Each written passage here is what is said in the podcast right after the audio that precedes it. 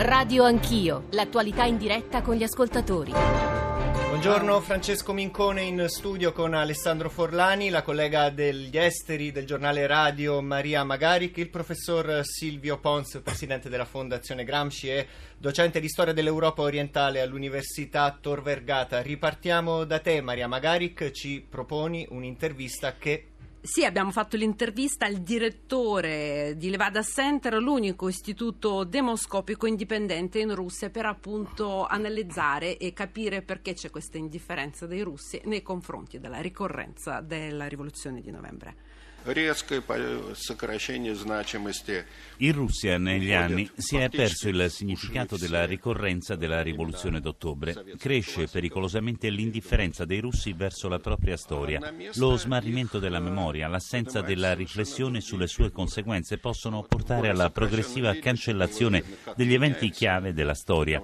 Il terrore di massa, la collettivizzazione forzata delle campagne, le repressioni staliniane. Da questo deriva oggi la crescita crescita della popolarità della figura di Stalin. Ad esempio, durante il periodo di glasnost politica di trasparenza voluta alla fine degli anni Ottanta da Mikhail Gorbachev, Stalin era visto come un dittatore, una personalità patologica responsabile della morte di decine di milioni di persone Oggi è in atto una sorta di riabilitazione del passato staliniano. Vengono messe in primo piano la crescita e la potenza raggiunte dal paese sotto la sua guida.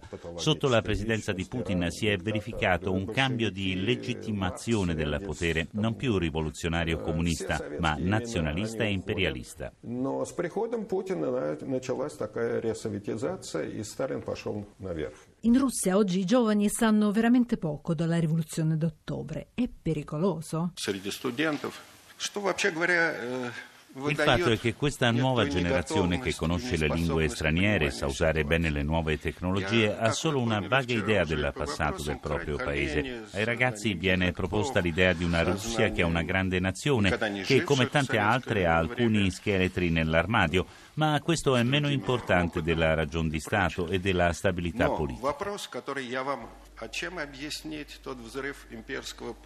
Cent'anni fa la rivoluzione d'ottobre ne parliamo a radio anch'io con voi ascoltatori che ci state scrivendo. L'argomento divide molto. Buongiorno, definire colpo di Stato uno straordinario momento di mobilitazione popolare che portò al rovesciamento della tirannide zarista è un punto di vista, non la verità assoluta, ci dice Vincenzo da Chivasso, che evidentemente guarda con benevolenza tutto quello che succedeva cent'anni fa in questi giorni a uh, Pietrogrado, oggi San Pietroburgo. Io sono stato nella Germania dell'Est nell'88, quindi sotto il regime sovietico e il comunismo che c'era lo respiravi ogni secondo, non come in Italia, che comunque riuscivi a fare quello che volevi. Nel blocco sovietico no, ci dice Marcello da Brescia. Quindi i vostri messaggi scrivete, scriveteci al 335 699 2949 per dire la vostra su quello che è successo cent'anni fa e su quello che resta oggi della rivoluzione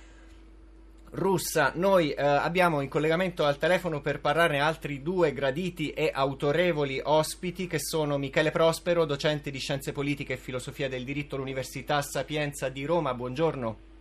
Buongiorno.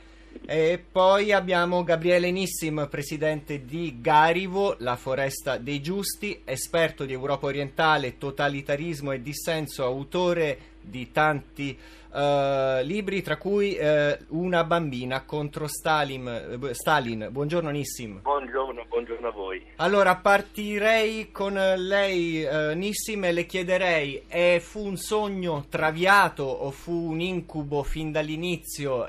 fu la fine... Uh, rovinata di una grande illusione positiva oppure fu un inganno uh, che non poteva che avere conseguenze uh, tragiche, catastrofiche totalitarie? Io, no, io, penso che bisogna sempre vedere la complessità no, delle cose. Allora, la prima domanda è questa.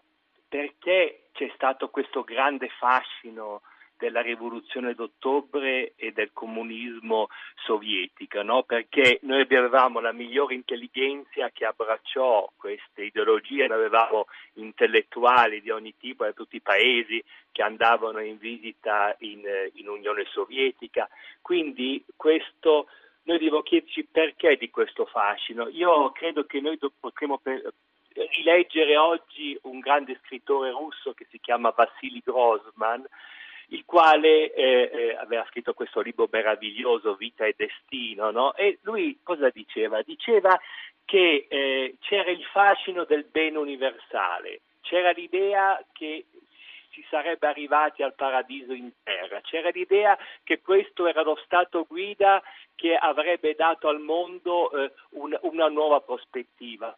Allora, e questo secondo me è un punto su cui noi dobbiamo ragionare, ci fu il grande scrittore francese Furet, no, che appunto intitolò il suo libro La grande illusione, dove cercò di capire questi meccanismi di identificazione con, con l'Unione Sovietica. E fra l'altro questo, mi scusi Nissim, era eh, condiviso anche da altre ideologie nel Novecento certamente c'è questa idea, cioè io penso che un punto molto interessante era, era proprio l'idea dell'uomo nuovo, no? cioè che, eh, che, a un certo punto da, questo, da, questa esperienza, perché anche secondo me anche i totalitarismi, eh, eh, diciamo i fascismi eh, avevano l'idea del nuovo, dell'uomo nuovo, cioè, eh, cioè, c'era l'uomo nazionalista, eh, fascista e, e, poi c'era l'uomo sovietico, no? Allora eh, questa idea dell'uomo nuovo che eh, sarebbe, sarebbe stato una nuova eh, entità umana sulla Terra, questo aveva affascinato, ecco. ma poi bisogna chiedersi quali sono state poi le conseguenze di tutto questo, no? perché io penso che sia molto importante vedere eh, il meccanismo del potere totalitario. C'era uno dei fondatori di Memorial, eh, Chodorovic, no? lui parlava di istruzione creativa, cioè per questo paradiso eh, a un certo punto ogni volta bisognava eliminare nuovi nemici e c'erano prima gli aristocratici, poi c'erano i culacchi, poi c'erano gli elementi eh, traditori del partito, poi sono arrivati i sionisti, poi sono arrivati gli ebrei, cioè ogni volta questo, questo paradiso in terra per andare avanti cominciava le crociate contro i nemici. E allora quello che eh, scriveva secondo me molto bene Vassili Grossman è che eh, le persone affascinate da questa ideologia a un certo punto non interrogavano più la, la loro coscienza, no? perché anzi lui, lui diceva proprio questo, le persone si autocensuravano perché in nome di questo bene universale mettevano da parte la, la compassione. Allora abbiamo il grande fenomeno della delazione la delazione, cioè la gente veniva chiamata a, eh, a, prendere posizione contro i nemici, ma cosa voleva dire? Denunciare le persone sul posto di lavoro, eh, denunciare le persone a scuola. Quindi un paradiso in terra, la rivoluzione comunista, ma da difendere con ogni mezzo necessario. Così eh, mi pare di sintetizzare il pensiero di eh, Gabriele Nissimi, mentre invece al professor Michele Prospero, autore tra l'altro di La rivoluzione pacifista di Lenin, chiediamo eh, qual è la sua opinione su eh, era una tragedia necessaria il comunismo in Russia o era c'erano alternative al modo in cui si sono svolti i fatti? Ma anzitutto direi che la rivoluzione non fu una rivoluzione per il paradiso in terra, o meglio, questa ideologia che sicuramente fa parte eh, della vicenda è secondaria rispetto ad un altro elemento. La rivoluzione fu la reazione all'inferno in terra che era cioè la distruzione di massa, la banalizzazione della morte violenta realizzata dalla Prima Guerra Mondiale. Senza questo inferno in terra della Prima Guerra Mondiale non ci sarebbe stata la rivoluzione e questo lo riconosce molte volte lo stesso Lenin il quale dice che senza la guerra mondiale non si sarebbe creata quella situazione di eccezione attraverso la quale le potenze imperialistiche erano impegnate a distruggersi fra di loro e, diceva Lenin, la carriola di una eh, rivoluzione in un'area periferica riusciva a vincere contro il treno delle grandi potenze imperialistiche. Senza la morte violenta di eh, milioni di persone, senza la, la, distruzione quotidiana, non ci sarebbe stato questo assalto al cielo vittorioso. c'erano alternative. Eh, non c'erano alternative perché la rivoluzione di febbraio era una discontinuità politica. Lo stesso Lenin riconosce che la Russia con la rivoluzione di febbraio è diventata la, la democrazia più coerente del mondo in termini di libertà formali e costituzionali. Ma il problema della rivoluzione di febbraio era che continuava la politica estera del, dello zar, quindi la prosecuzione della guerra e sul profilo sociale non rispondeva in alcun modo all'emergenza della fame, della della morte e quindi eh, Lenin vince innestando la problematica della pace con la questione sociale della terra e del lavoro, pane. Ecco professore, noi terra, ci domandavamo, lavoro. il fatto che poi si arrivi al totalitarismo è intrinseco per così dire nella rivoluzione oppure poteva anche andare diversamente? Ma il totalitarismo non è implicito nella rivoluzione, perché nella rivoluzione è anche nella produzione teorica di Lenin, c'è una sorta di aporia che anche storici liberali riconoscono, una sorta di eh, diffidenza o di indifferenza verso le problematiche garantistico-liberali, però accompagnate da un curioso spirito libertario, cioè libertario ma non liberale. Questa era una potenziale aporia della dottrina leninista, ad esempio in Stato e Rivoluzione però il totalitarismo è un'altra cosa, è la distruzione violenta, l'amico-nemico come paradigma do- dominante e quindi la visione distruttiva delle vicende politiche. Anche nelle fasi in cui Lenin eh, inaugura una politica di eh, drastica risposta alle emergenze, quindi alla guerra civile, al terrore bianco, non viene mai dal punto di vista teorico, non viene mai meno l'istanza di un superamento dello Stato.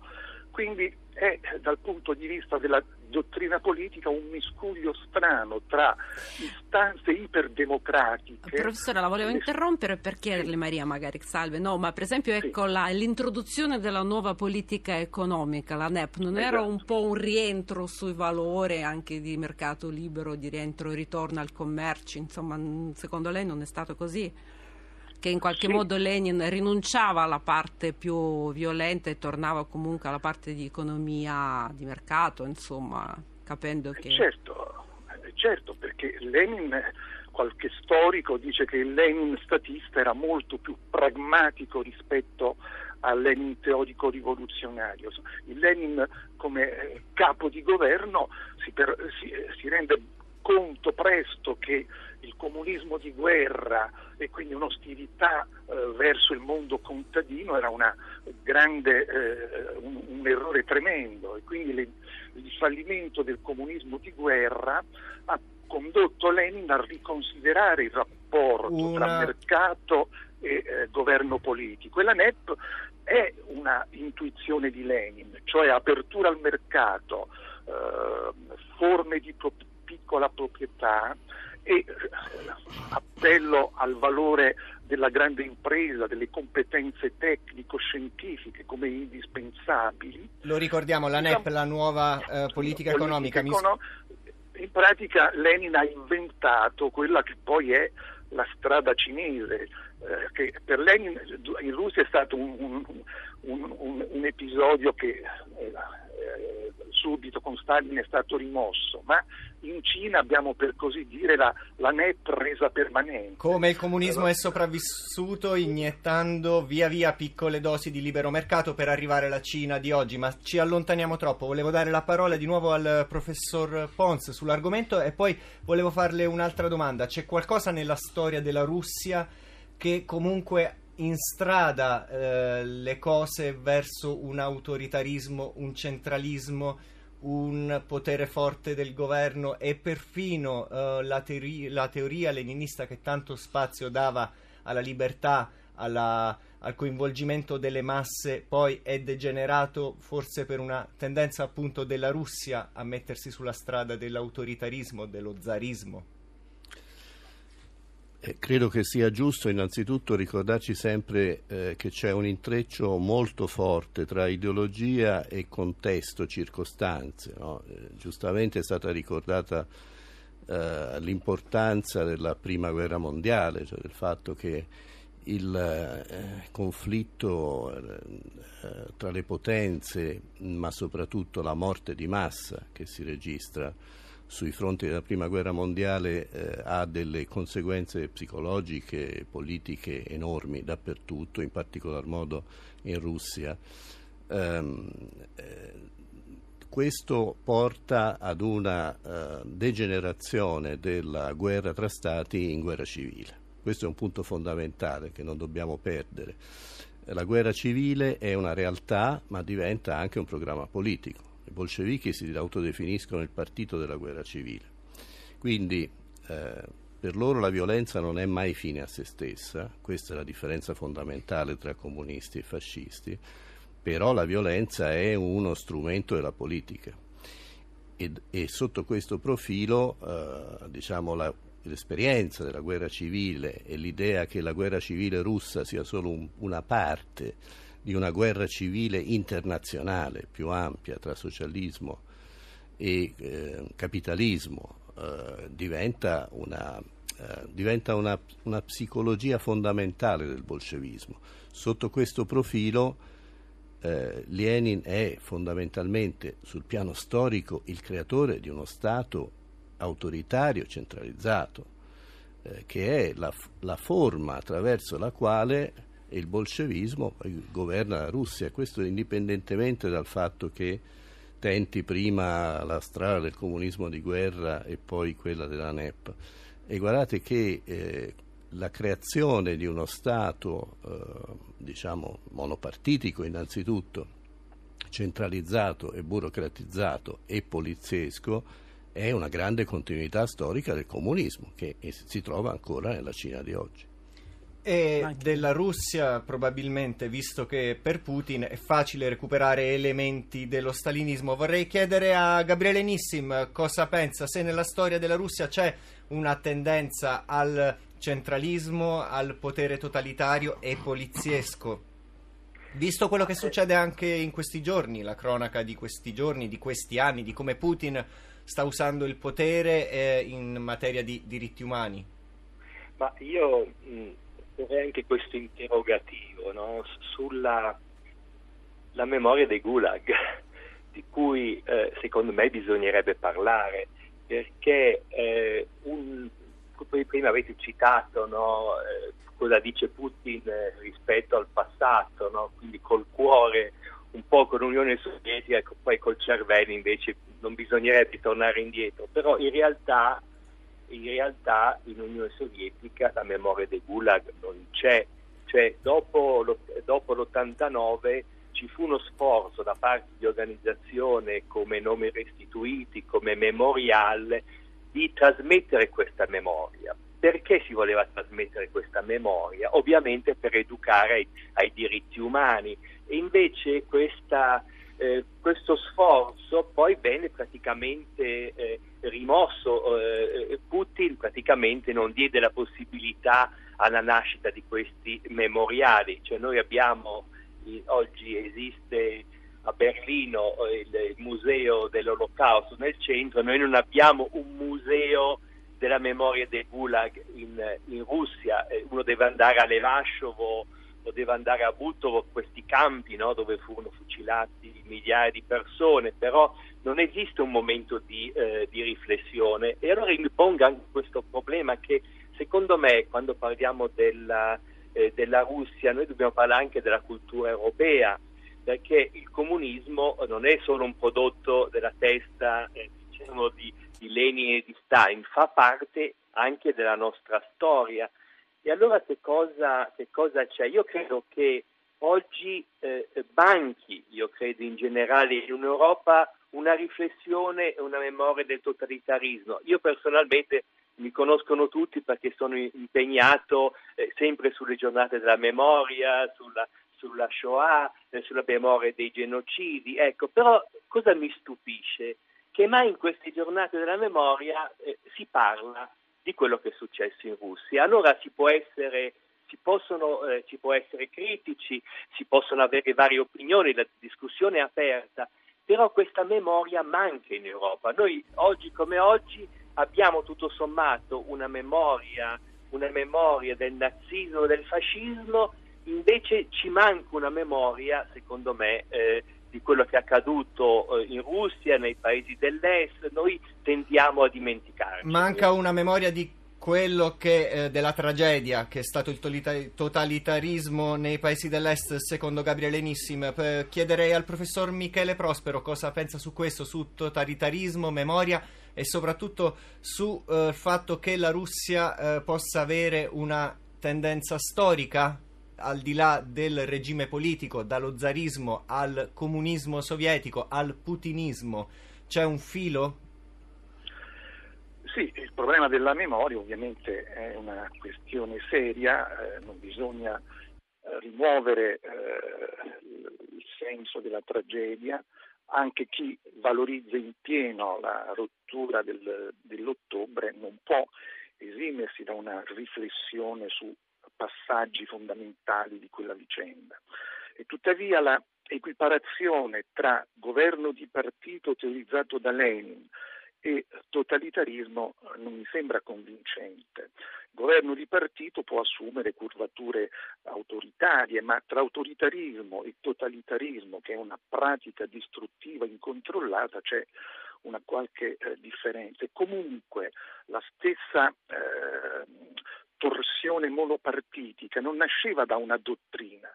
Nello statuto bolscevico del 17 si faceva riferimento a una struttura politica multipartitica. Lenin fino ai primi anni venti è anche lui, diciamo così, eh, favorevole in qualche misura a forme di governo di coalizione. Poi eh, cambia eh, registro, ma insomma non è un rapporto lineare tra eh, dottrina politica leninista e eh, chiusura degli spazi del, del, pluralismo. E comunque su questa eh, storia eh, ha pesato certamente la, la, la storia della lunga durata russa, cioè l'autoritarismo, l'assenza di libertà costituzionali, l'assenza di una tradizione di partiti, di pluralismo della società civile.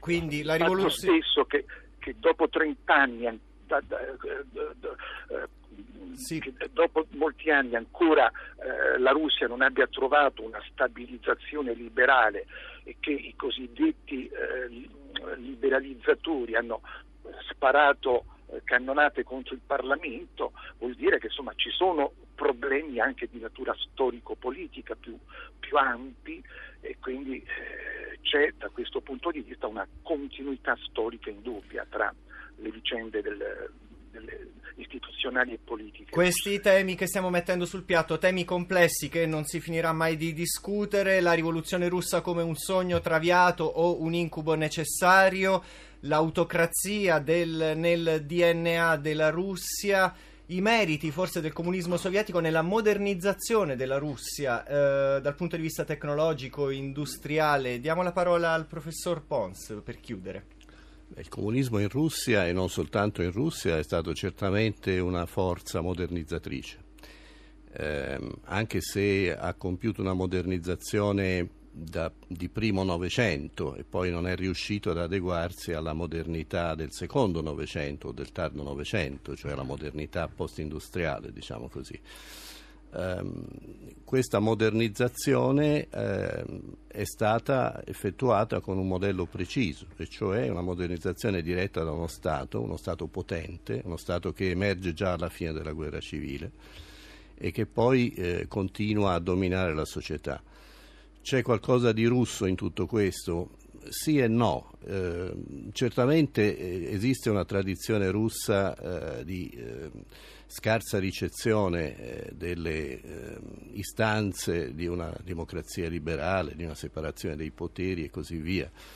Ehm, però non dobbiamo nemmeno arrivare a giustificare il fatto che eh, come dice Putin oggi, eh, ognuno la democrazia eh, la, la, concepisce come gli pare, no? c'è una democrazia nazionale perfetta, in diciamo. Russia, una democrazia sovrana e questo eh, significa negare eh, il valore universale della democrazia, eh, che invece penso dovrebbe essere eh, diversamente visto e anche applicato, anche applicato, alla storia. Sotto questo profilo l'eredità del comunismo è un'eredità autoritaria che ha rafforzato quel tanto o quel molto di autoritarismo che esisteva nella tradizione zarista in Russia eh, ma ancora una volta eh, non dimentichiamoci della Cina. No? Eh, in Cina eh, si è verificata una modernizzazione comunista, eh, questa modernizzazione ha portato alla creazione di uno Stato potente,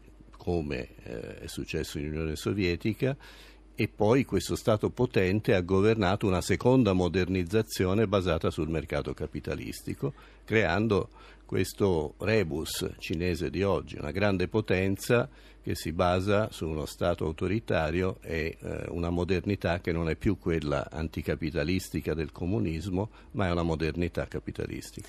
Radio 1, Radio Anch'io, 100 anni della rivoluzione di ottobre, ma ci siete anche voi, gli ascoltatori. Sentiamo un WhatsApp. Buongiorno, in questa puntata volevo eh, ricordare o che venissero ricordati tantissimi italiani massacrati nel gulag di Stalin, non fascisti, ma italiani comunisti puri e duri che andarono ad emigrare in Unione Sovietica attirati dal sogno, dal sogno comunista. Massacro che non fu risparmiato neanche a Paolo Robotti, cognato del uh, numero 2 del Comiter Palmiro Togliatti.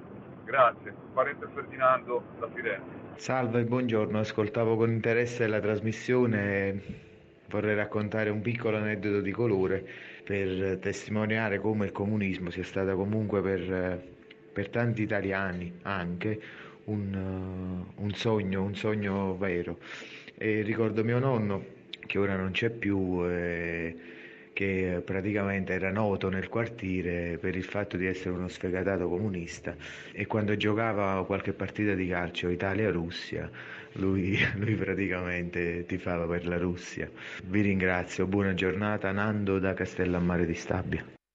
Questo, il, le vostre testimonianze, il sogno comunista, l'incubo comunista, il terrore, ma anche una grande illusione di speranza. Abbiamo provato a sviscerare l'argomento parlando di comunismo, parlando di storia russa, qui a Radio Anch'io su Radio 1, in chiusura, il momento dei ringraziamenti a Vittorio Bulgherini, Fabio Cardinali, Eraldo Bellini, Marcello Marangoni che ha assistito uh, Giorgio Zanchini a Cagliari, Antonio D'Alessandri per la radiovisione e poi in redazione Nicole Ramadori, Alessandro Forlani che è qui in studio con noi, Francesco Graziani, ringraziamo Maria Magaric, la collega russa degli esteri che ci ha parlato della eh, Russia, la eh, regia a cura di Mauro Convertito. Ora eh, ringraziamo anche Alberto Agnello, Valentina Galli, Adamarra, Cristina Pini e la linea va al GR1 a seguire senza titolo la rassegna stampa satirica di Giorgio Lauro e Claudio Sabelli Fioretti su Radio 1.